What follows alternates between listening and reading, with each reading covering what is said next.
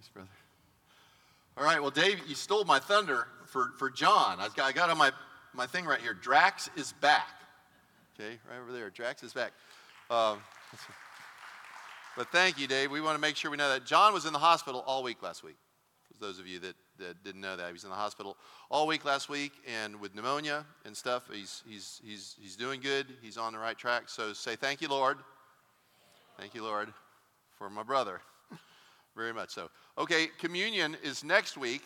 Um, when I was writing my little teaser, Allie had texted me, and I was writing my teaser at a, as a stoplight between the Villages Regional Medical Center and here, and uh, I got my weeks mixed up. It's next week. It's not this week, okay? Jim Thomas called me. Are you? No, my bad, my bad. Um, also, today, I just wanted to tell you, um, yesterday, my grandson Knox was in the Fruitland Park soapbox derby race, and a car that he and Josh and I had built, and uh, I was lubricating it with W D forty. Anyone familiar with W D forty? Okay, it's, it's great for everything, right? Well, I inadvertently, I, I got it, I, of course I was spraying it everywhere, so the, the more W D forty, the faster you go, right? Anyway, I got it on my hands, and then I wiped it on my face, and I got it in my eye, and, and I, oh, I was feeling terrible, so I went in the bathroom at Culver's, you know, and washed my face and uh, with just with water. Anyway, I woke up in the middle of the night last night. My ear was hurting, my head was hurting, my eye was hurting, and so I Google it at three in the morning, right? And so uh, apparently it's a thing. All the symptoms lined up, and so I jumped in the shower at three. I'm scrubbing down with soap and water, and it is a little bit better today. But if I come up to you today and you notice a tear in my eye, my my my right eye, it's it's not just because I'm happy to see you. It's because I got W D forty in my eye. So anyway, just saying, just saying. Watch out with W D forty. I, I thought it was safe, but apparently it's not. So get in your eye, irrigate your eye, and do all the stuff that I did at three in the morning. So, but anyway, well, here we are again in the Gospel of Luke, edging our way closer to the final earthly destination of Jesus, which is what? Jerusalem, right? Jerusalem. That's where he will be crucified. He'll be dead and buried, but he will not stay dead, correct? Right? We know the rest of the story. We actually are part of the rest of the story. We are his sheep, the sheep of his pasture. We are his people. We are the church of Jesus Christ, and that means we are the human manifestation of the kingdom of God here on this earth until he comes again. And speaking of that, speaking of the second coming, that's where we're headed today in chapter seventeen of Luke's gospel. Today we will hear from Jesus himself about his second coming. And that's all things that we need to know. Very important stuff. So stay tuned, right? But first, if you weren't here last week, I'm going to do just a very brief recap of what we covered and what you may have missed. We started with the parable of the unrighteous manager, which was a very unusual parable, and the related lessons that Jesus drew from that parable for us, lessons both of good things and bad things. Number one, we are to be faithful with the resources God has allowed us to have, whether it's a lot or a little, okay, great or small. Um, the second thing is how we handle our finances reveals character, reveals our character or the lack of character. How we handle finances, other people's finances, and our own finances also reveal what's most important in our lives. What are we spending our money on? What is most important to us?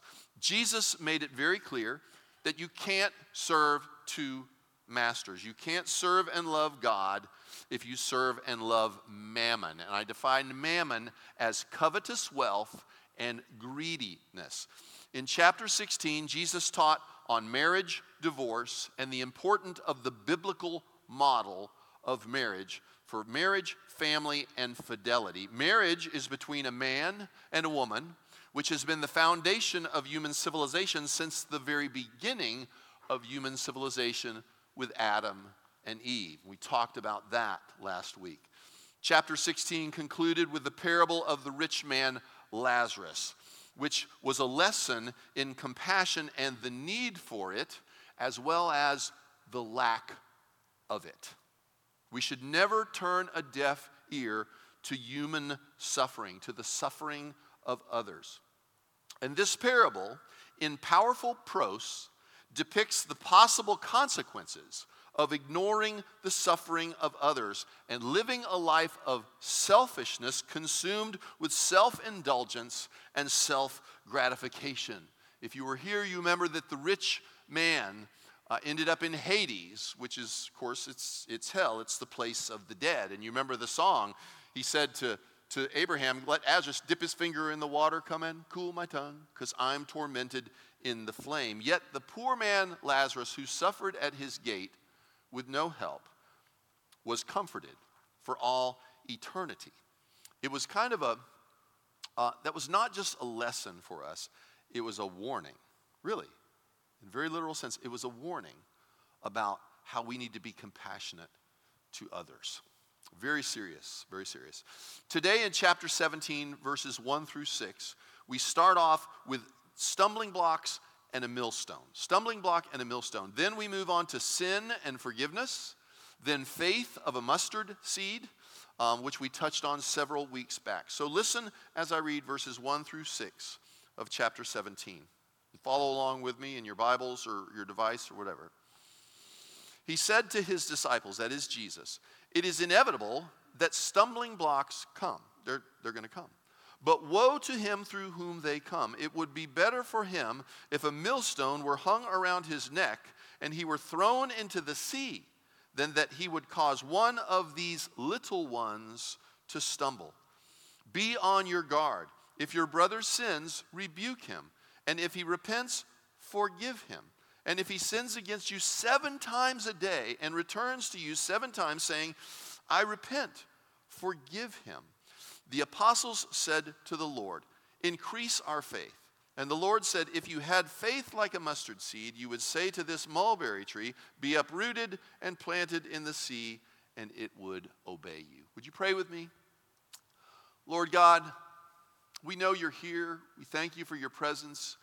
Um, God, you work in so many just very supernatural ways. In natural ways, but supernatural ways.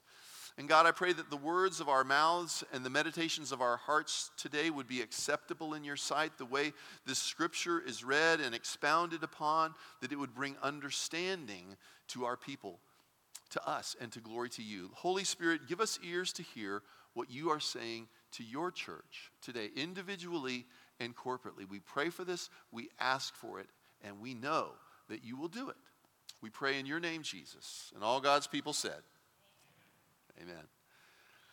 So Jesus says, it is inevitable that stumbling blocks will come. They're going to come. It's, it's going to happen, okay? But woe. Woe to him through whom they come. It would be better for him to have a millstone if it were hung around his neck and he were thrown into the sea. Now, really quickly here, I want you to know that millstones in Israel at the time were a very particular size and weight.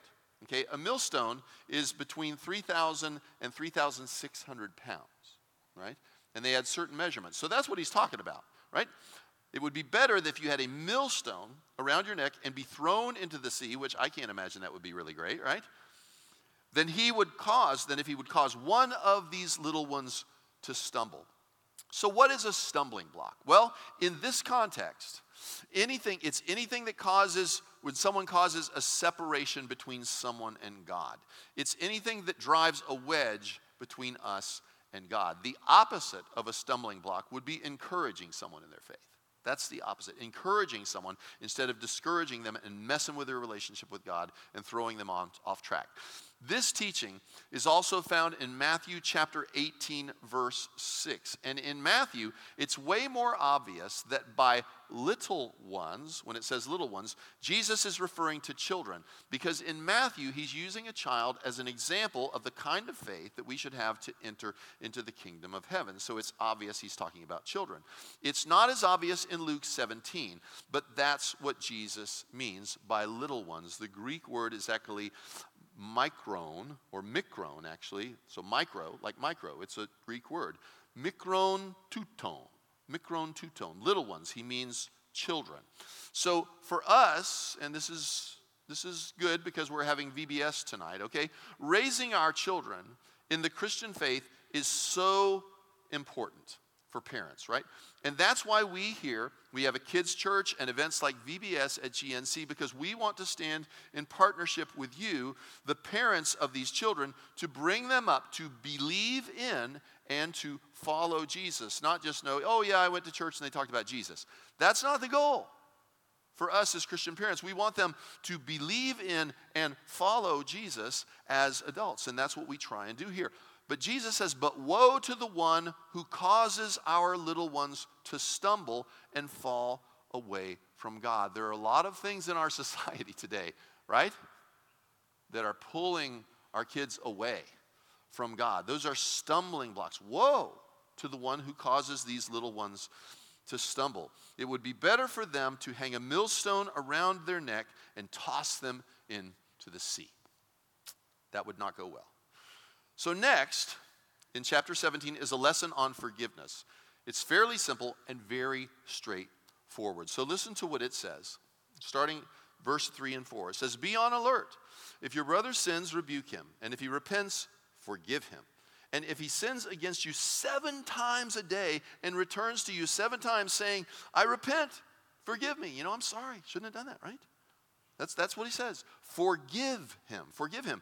So if your brother sins against you, first of all, it says let them know, right? Call them out. And if they fess up and repent, forgive them. So important. Not conditional. Even if seven times in one day, Jesus says, repent, and they repent, forgive them seven times. Now, in Matthew eighteen, which is sort of the sister chapter to this chapter, Matthew eighteen, Jesus said, forgive them not just seven times, but seven times seventy, which is what? Anybody? four hundred ninety. Thank you. Who's the savant in here? Very good. four hundred ninety times, which is a biblical way of saying, forgive them all the time, forgive them every time as they repent, right? The question which seems to be left unanswered here is one that was never asked, but I'm going to ask it, okay, just because I'm inquisitive, right? And here's the question. What do you do if they don't repent? What if they say, no, not happened, it never happened, go jump in a lake, right? That's called unrepentance. So what do you do then? What do you do with that? Well, I believe that Jesus answered that question on the cross, okay, with the cross and from the cross. Jesus said this. He said, Father, forgive them, for they know not what they do. And what's interesting is that according to the, to the text, those people who drove the nails into Jesus' hands and into his feet and plunged the spear into his side, they never said sorry. They never said they were sorry. They never repented, but he forgave them. He forgave them. That's good enough for me. That's good enough for me. I don't have time in my life, and neither do you, for unforgiveness and bitterness. Life is too short, right? Life is too short. And it doesn't help. It doesn't fix the situation. It doesn't even hurt the other person who offended you, okay? All it does is hurts you. And if you want to know what I mean by that, read the Lord's Prayer in Matthew and following right after that. If we don't forgive, we won't be forgiven. Pretty serious, right? If we don't forgive, we won't be forgiven. Listen to verses five and six. The apostles, the disciples, they said to the Lord, increase our faith. And the Lord said, if you had faith like a mustard seed, you would say to this mulberry tree, be uprooted and be planted in the sea, and it would obey you. Okay, we already covered the topic of mustard seed faith in chapter thirteen. But the gist is, just a little bit of faith accomplishes a lot, right? Jesus said, if you had faith of a mustard seed, which is very teeny tiny, right? You would say to this mulberry tree, be uprooted and be planted in the sea, and it would obey you. That says it, doesn't it? Have faith in God. Even a small amount of faith goes a long long way, all the way from where that mulberry tree is planted into the sea. It will obey you. Um, growing up, uh, this next principle that's covered, growing up, my dad actually taught me this principle before I ever saw this in the scripture. He taught it to me when I was young, but especially when I was a teenager, okay? And here it is. This was the lesson. Don't expect to be praised or get a pat on the back every time you do what you're supposed to do. Every time you do your job. And I'm not saying this as a slam against my dad at all. I love my dad, and he really shaped my work ethic and shaped my character probably more than just about anybody in my whole life except Jesus, right? But I'm going to be honest here, okay? It bothered me. It bothered me that my dad always noticed when I forgot to do something, but he rarely noticed when I did what I was supposed to do and do it well. Did y'all ever have a dad like that, right? Okay. I did, okay? And he, he would always notice if I didn't take out the garbage or I didn't do something, but he rarely noticed when I did something and even did it well. And that used to bother me, okay? But it was a good lesson, okay? It was a good lesson. He would say it this way. He would say, John, he said, John B. He called me John B. John B., we are a family, and we all have our job. We pull our weight. We do our part as part of the family. So don't expect a pat on the back every time you do your job. That's what you're what? That's what you're supposed to do. You know? You don't need to have a whole lot of praise for that. All right, well, this section of Scripture right now, it's talking about that principle that my dad taught me, and he probably learned from the Scripture. He was a Methodist, okay? Okay? But this has to do with our attitude towards God and serving God. So listen to verses seven through ten. It says, which one of you, having a slave plowing or tending sheep, will say to him when he has come in from the field, come immediately and sit down to eat? But will he not say to him, prepare something for me to eat? And properly clothe yourself, make yourself presentable, right? Clothe yourself and serve me while I eat and drink, and afterward you may eat and drink. He does not thank the slave because he did, because he did the things which were commanded, does he? So you too, when you all, when when you do all the things which are commanded you, say, we are unworthy servants. We have done only that which we ought to have done. So there it is. That was my dad's lesson to me, and that is Jesus' lessons to us as far as our attitude in serving God, in serving God. Verses eleven through nineteen is a lesson on gratitude. It's a lesson on giving God credit for things that he does in our lives, both great and small.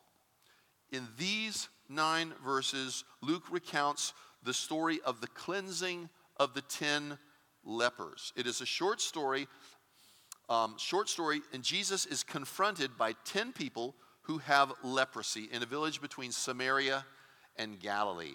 And they beg him for help. They beg him for help. They say, Jesus, Master, have mercy on us. Jesus, Master, have mercy on us. And he does. He does. Jesus tells them to go show themselves to the priest, which, by the way, you've heard me talk about. That's, that was what you're supposed to do. If you're healed of leprosy, you go and show yourself to the priest, and then he certifies that you're healed, so you can, because you're not allowed to be around anybody, so you can go back to society, you can go back to your families. And so he tells them, go and show yourself to the priest. And while they are on their way, okay, they notice that they've been healed. No more lesions. No more evidence of leprosy. So they continue on their way to be certified by the priest. That is, all except for one. All except for one. One of those people with leprosy turns back to tell Jesus what? Thank you. Yeah. He goes back to thank him. He fell on his face at the feet of Jesus, giving thanks to him. And Jesus said this. He says, were there not ten? Right? Were there not ten? Where are the others? Where are the nine, right? Did no one return to give glory to God except this foreigner? See, because he was a foreigner. He was a Samaritan. That's who returned. And you know that Luke is big on Samaritans, right? And the point that you that people are, are not pleasing to God because of their ethnicity, right? Or their color of their skin or this or that or whatever, but because of who they are. Remember the parable of the Good Samaritan? And the Levite and the priest went around. That was Luke.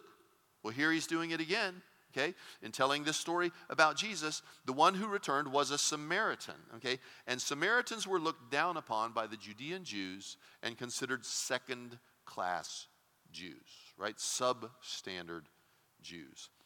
Listen for all that in verses eleven through nineteen, the cleansing of the ten lepers, starting at verse eleven. While he was on the way to Jerusalem, which we know that's where he's going, he was passing between Samaria and Galilee. As he entered a village, ten leprous men who stood at a distance met him. And they raised their voices, saying, "Jesus, Master, have mercy on us." When he saw them, he said to them, "Go and show yourselves to the priest." And as they were going, they were cleansed. In other words, the leprosy just, it went away. Now one of them, when he saw that he was healed, turned back, glorifying God with a loud voice. And he fell on his face at his feet, giving thanks to him, and, and he was a Samaritan. Then Jesus answered and said, "Were there not ten cleansed, but the nine? Where are they? Was no one found who returned to give glory to God except this foreigner, the Samaritan?" And he said to him, "Stand up and go. Your faith has made you well." Your faith has made you well. In verses twenty and twenty-one, the next two verses, the Pharisees question Jesus about when the kingdom of God is coming. And Jesus answers their question in a way that they do not expect him to do. Listen, starting at verse twenty, it says, "Now having been questioned by the Pharisees as to when the kingdom of God was coming, he answered them and said, 'The kingdom of God is not coming with signs to be observed.'" He's not talking about the second coming. He's talking about specifically the kingdom of God, right? "Nor will they say, 'Look, here it is,' or 'There it is,' for behold, the kingdom of God is in your midst." So the kingdom of God is not going to be over here, okay, and it's not going to be over there. He's saying it's already here. The kingdom of God is in our midst. And I've told you this several times this year, just this year. We, the Church of Jesus Christ, are the kingdom of God. It is here. It is in us, and we continue on in it to the kingdom of heaven and also in the age to come after the second coming of Christ. We, the church, are the kingdom of God. The kingdom of God is in our midst. It is in our midst. But speaking of the second coming, that's where we're going right now. Listen to Luke seventeen, verse twenty-two through twenty-five. Listen to what it says, twenty-two through twenty-five. It's about the second coming. "And he said to the disciples, 'The days will come when you will long to see one of the days of the Son of Man, and you will not see it. They will say to you, "Look there, look here," but do not go." He says, "Do not go away and do not run after them," because they're saying it's over here, it's over there, right? "For just like the lightning, when it flashes out of part of the sky, shines to the other part of the sky, so will the Son of Man be in his day," which is the day of the second coming. "But first, he must suffer many things and be rejected by this generation." So what is Jesus doing there? What is Jesus saying there? Okay, he's painting a word picture through illustrations and through examples like lightning to help his disciples understand what the second coming will be like. So the first point he makes is it's going to happen. It's not going to happen in any certain place, okay? It's not going to be over here. It's not going to be over there. It's not going to be in Jerusalem. It's not going to be in Leesburg, Florida. It's not going to be a beautiful second coming in the villages, right? It's not going to be that. It's not going to be in any certain place, all right? It's going to be everywhere. That's his point. It's going to be everywhere, and it will be obvious. Jesus compares his coming to lightning, and there is nothing subtle about lightning. Right, Chuck? You know. You know, right? Nothing subtle about lightning. This can also be found in Matthew twenty. Um, by the way, Chuck got struck by lightning, so, so you all get the joke. So you all, and survived, by the way.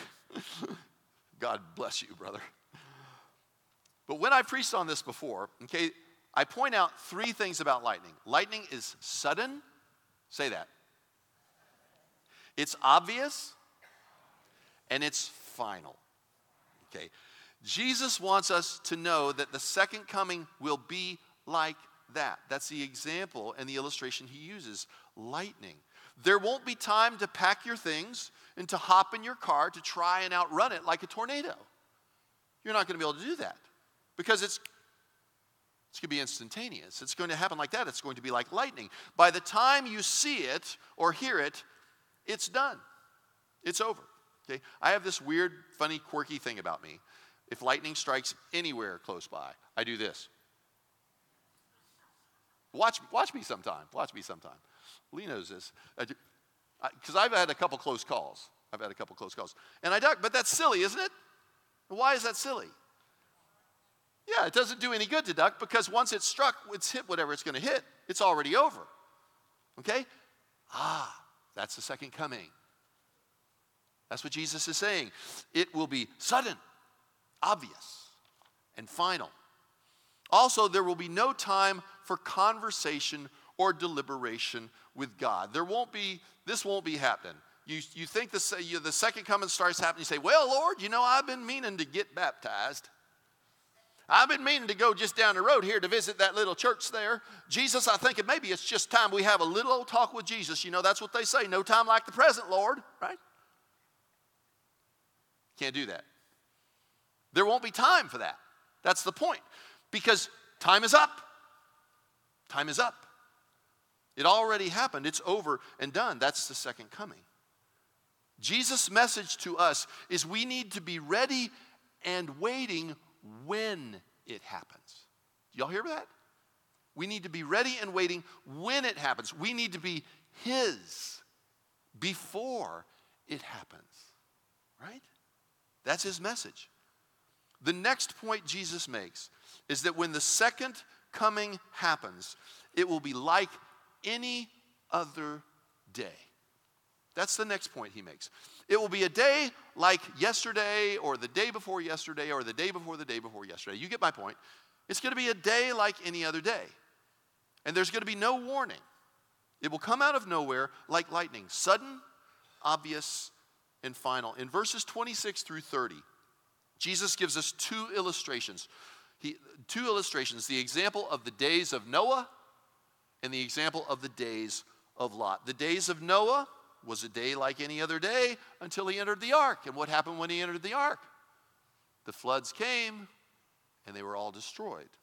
The days of Lot, it was a day like any other day until Lot and his family left Sodom, and what happened? Fire and brimstone rained down on the city and destroyed it. So listen for that in Luke seventeen, verse twenty-six through thirty. And just as it happened in the days of Noah, so it will be also. In other words, the second coming will be like this. It's an example. It's an illustration. The days, it says, so it will be also in the days of the Son of Man. They were eating and they were drinking and they were marrying and they were being given in marriage until the day that Noah entered the ark. And the flood came and destroyed them all.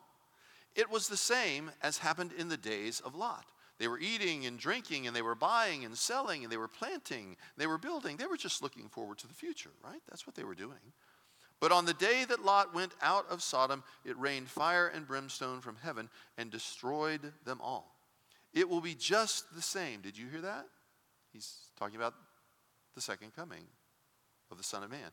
It will be just the same on the day of the Son of Man that he is revealed, on the day that he is revealed. So the final thing, wait a second, no. So the day of the Son of Man will be like that. Jesus wants us to know that. That's one of the things we have to know. That's one of the things we need to know. Christians need to know that. It will be a day like any other day. The days of Noah, the days of Lot. The final thing, here I am, the final thing tells us, um, Jesus wants us to know about the second coming is this. Some will be taken and some will will be left behind. You've heard the book Left Behind, right? So some will be taken and some will be left behind. Some will be rescued, but some will be lost, lost for all eternity. In the last seven verses of this chapter, Jesus reiterates for us that the second coming will be sudden, obvious, and final. There won't be time to pack up your stuff or go anywhere to get away from anything. The word picture Jesus gives us here is very graphic. And actually, I was just telling um, somebody this morning, it's actually kind of spooky and scary, right? Really, I'm not kidding. It's kind of spooky and scary. It's because it's like the parable of the rich man and Lazarus. It's not just a teaching, it's a warning. This is a warning. He said in this passage, this last seven verses, he says, two will be in one bed. One will be taken and the other will be left. Two women will be grinding at the mill together, and one will be taken and the other will be left. Two men will be out in a field working, and one will be taken and the other will be left. Listen for that in the last seven verses as I read. On that day, one who is on the housetop and whose goods are in the house must not go down and take them out, right? Because there's going to be no time to do that, right? And likewise, the one who is in the field must not turn back. It's not going to do any good to turn back. Whoever seeks to keep his life will lose it, and whoever loses his life will preserve it. I tell you, on that night, this is kind of kind of spooky, right? Kind of spooky and scary. I tell you, on that night, there will be two in one bed. One will be taken, the other will be left. There will be two women grinding at the same place. One will be taken, and one will be left. Two men will be in the field, and one will be taken, and one will be left. That's crazy, right? That's that's that's wild. And answering, that is the, the apostles, answering, they said to him, "Where, Lord? Where?" And he said to them, "Where the body is, there also the vultures will be gathered." In other words, you'll know. You'll know. Because it will be what? It will be obvious. It will be obvious. So the question we need to ask of this passage of Scripture is why, right? Why was one person taken and another person left? The answer is simple. One person was ready and one person was not. One person was saved, forgiven, and redeemed, and one was not. One was a follower of Jesus Christ, and the other was not. One was in him, and one was not. Jesus' message for us is simple. Get ready and be ready. And what he means by be ready is be his. Be in him and be faithful. To be ready means to be his and to be faithful, watching and waiting for his return in faithfulness. That's his message. That's his message. And boy, I tell you, that's some kind of way that he gets that message across. That's quite a lesson. So it's not just a lesson, it's a warning.